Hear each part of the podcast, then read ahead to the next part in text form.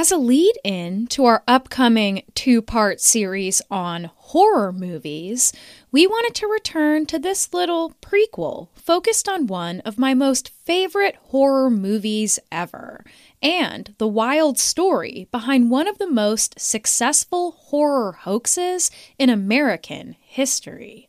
So, listen for the first time, or rewind this old blockbuster VHS and listen again. For more to enhance your listening experience of our upcoming series on horror movies and their link to our culture, check out our episodes on monsters, rednecks, the satanic panic, phantom clowns, and talking to the dead. And now, here's Believing in the Blair Witch right after these messages. On these mini episodes, we'll be exploring the strangest viral phenomena of the World Wide Web. I'm your host, Chelsea Weber Smith, and this is American Hysteria. Heather Donahue, Joshua Leonard, and Michael Williams disappeared in 1994 while shooting a documentary film project in the Black Hills area near Burkittsville. The three student filmmakers are still missing.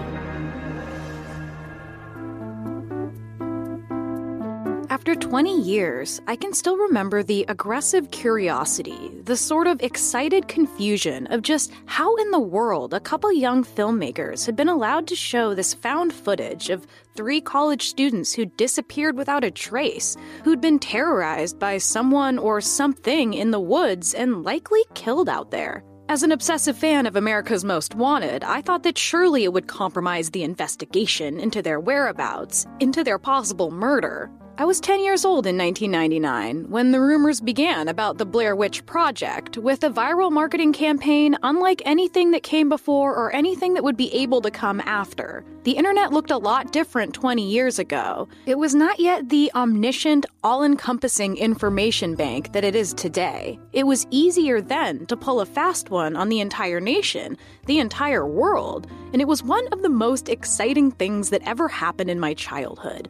It made me question the nature of reality itself, and it certainly helped inspire me, all these years later, to investigate the stories we come to believe, especially urban legends, and why we are as wonderfully gullible as we are when it comes to a good story. You know, that's what really inspired us with Blair Witch, you know, and I had a UFO club when I was a kid, and, you know, there was just this kind of whole, this general neuroses I think people had, and also a fascination with wanting to believe in that stuff. You know, we remember when we were kids, you know, after you watched that show, you would be sitting there in front of the TV, you'd be like, holy moly, Bigfoot You see that is shaky kind of real. Bigfoot running, you're like, oh. And the Loch Ness Monster is real, and the UFOs are real. The Blair Witch Project would be the first horror film to be invited to screen at the Sundance Film Festival and would go on to gross $250 million worldwide on a budget of just 60 grand, making it one of the most successful independent films ever made. But how did their team possibly pull off creating both a film and an entire complicated mystery that was real enough for so many people to believe? Including not just this 10 year old, but also my parents and so many other grown ass people. They manufactured an urban legend. They made an entire mythology, a bloody backstory rich and fragmented enough to feel authentic, though it was entirely made up by film students at the University of Central Florida, directors Daniel Myrick and Eduardo Sanchez. Not only that, but their marketing team also facilitated the spread of the urban legend.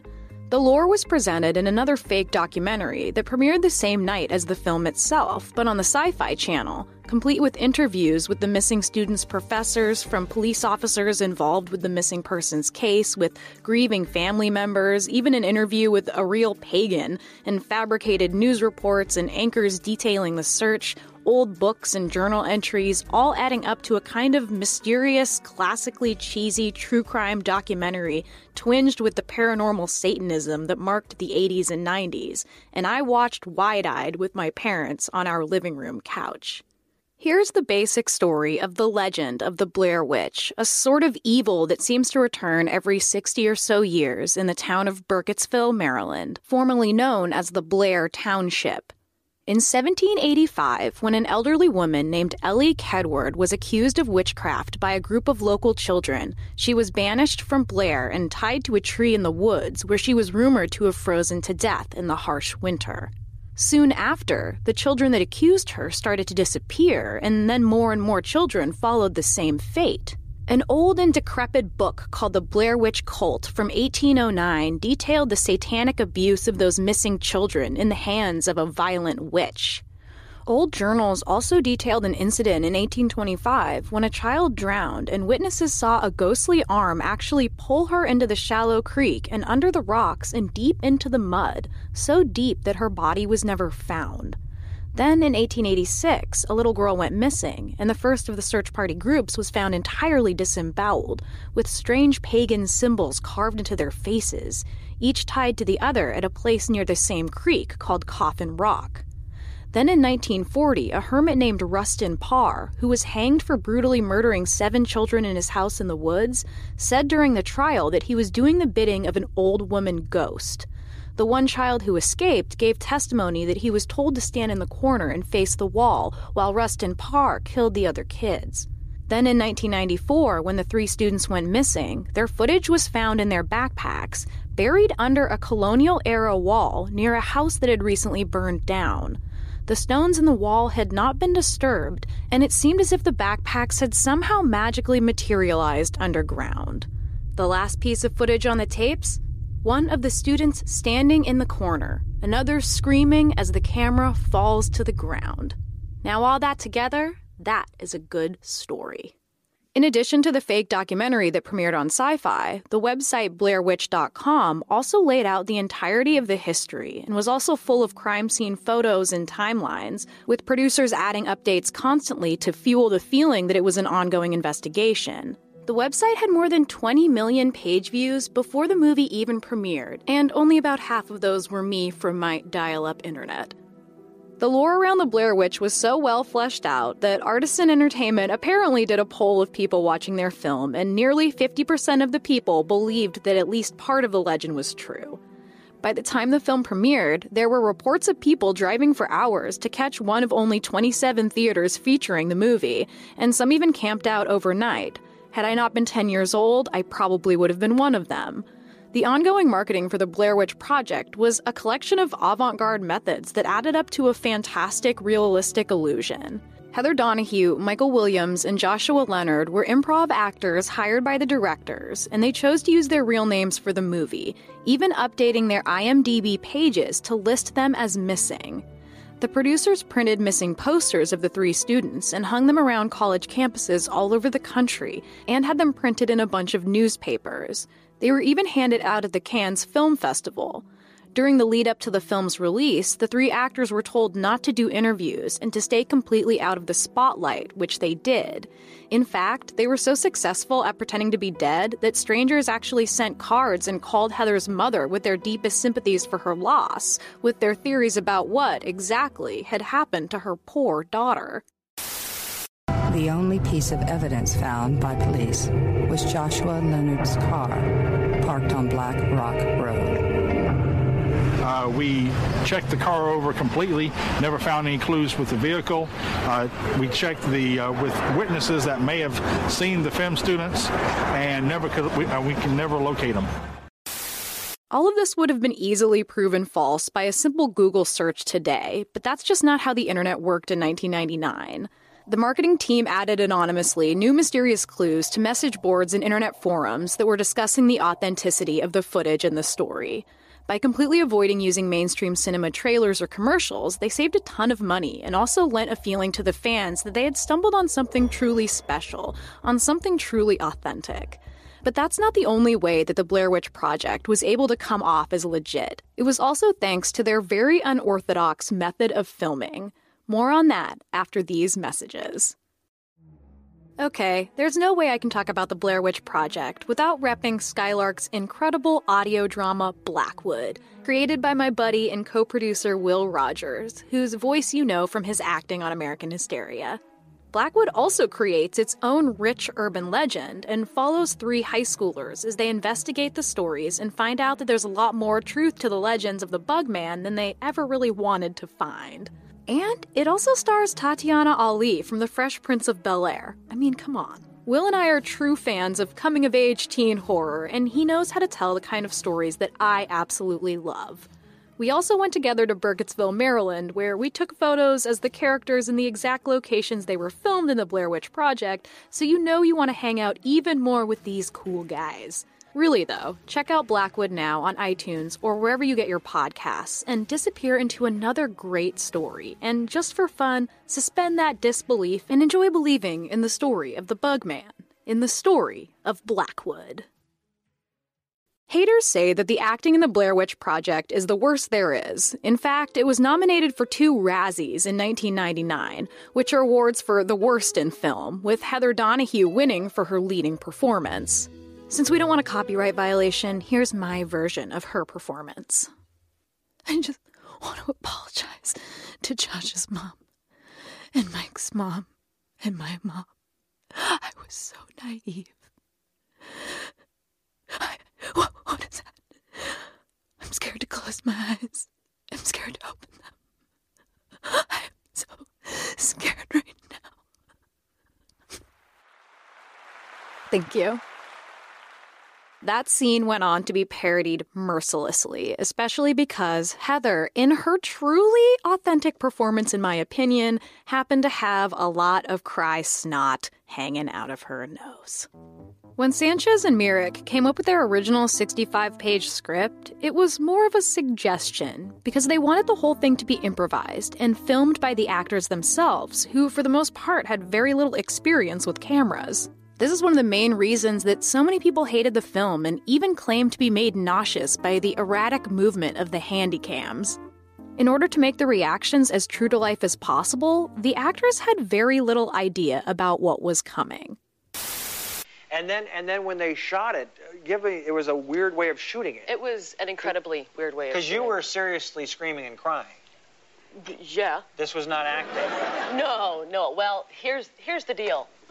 What do you think acting is, Craig? Well, this is an important question that comes up a lot as regards Right. this movie. After the three went into the woods, with the crew following way out of sight, they were instructed by a pre programmed GPS unit to hike to different points in the woods that had been designated and find crates of supplies and just the briefest notes in film canisters about whatever needed to happen to advance the plot. Otherwise, they were on their own. The crew actually followed behind them in the night and made frightening sounds in the distance, and left all the creepy rock piles and the hanging stick dolls along their path, as well as the famous bundle of, yes, real human teeth. Myrick called it a 24 hour stage play that the actors were experiencing, ending with a climax at a very creepy old abandoned house in the woods that the crew had filled with tiny, sooty handprints of the missing children. The crew essentially played the Blair Witch. I have to believe that the actors' reactions then were at least a little bit real, because I don't know about you, but even if I knew that that was fake, it would still freak me out. Satanic panic and the panic around satanic ritual abuse and witchcraft in the 80s and 90s certainly influenced the lore of the Blair Witch. Eduardo Sanchez mentioned that in the original set of the abandoned house, there was supposed to be a bunch of candles and pentagrams and all the typical satanic stuff that was made popular by tabloid talk shows and fake fundamentalist testimonials of satanic cults. The national obsession and belief in satanic ritual abuse certainly acted as an underlying encouragement for people to believe the unbelievable when it came to the dark forces of the world. And had it not been for that widespread panic, I have a hard time believing that America would have bought the story of the Blair Witch. Interestingly enough, the director of the not so well received but classic Blair Witch sequel, Book of Shadows, was Joe Berlinger, one of the directors responsible for the HBO investigative documentary series on the West Memphis Three that spanned almost 20 years called Paradise Lost, which was largely responsible for helping to free three wrongly imprisoned men who'd been accused of murdering three kids in a satanic ritual in the early 1990s when they were teenage metalheads in a small conservative town. You can actually hear an interview I did with Joe on my previous podcast called Behind True Crime. In 1999, I spent an unnerving amount of time making those Blair Witch symbol dolls. You know, the ones made out of four twigs tied together with long grass, these strange runic dolls that the movie made into their brand. Well, I would leave them on people's car windows, on their doorsteps. I'd even hang them from strangers' tents in the night when I was out camping with my family. And in that way, I like to think I contributed to this wild hoax, this one of a kind moment in American entertainment history, this outrageously successful creation and spread of an original urban legend. One of my truest inspirations for this very show.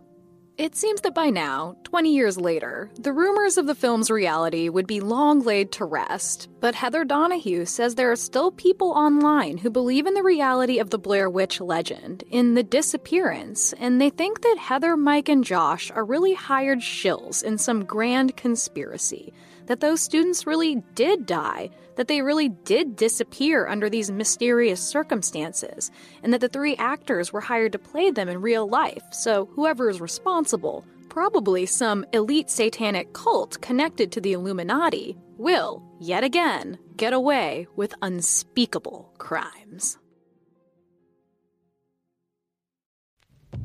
American Hysteria is written, produced, and hosted by me, Chelsea Weber Smith. Assistant produced by Derek Smith produced and edited by Clear Como Studios, and research assisted by Riley Smith. We'll be back in two weeks with another viral phenomenon from the World Wide Web. In the meantime, subscribe to Blackwood, follow American Hysteria on social media, leave us a review, and get ready because we're coming up on camping season. See ya out there.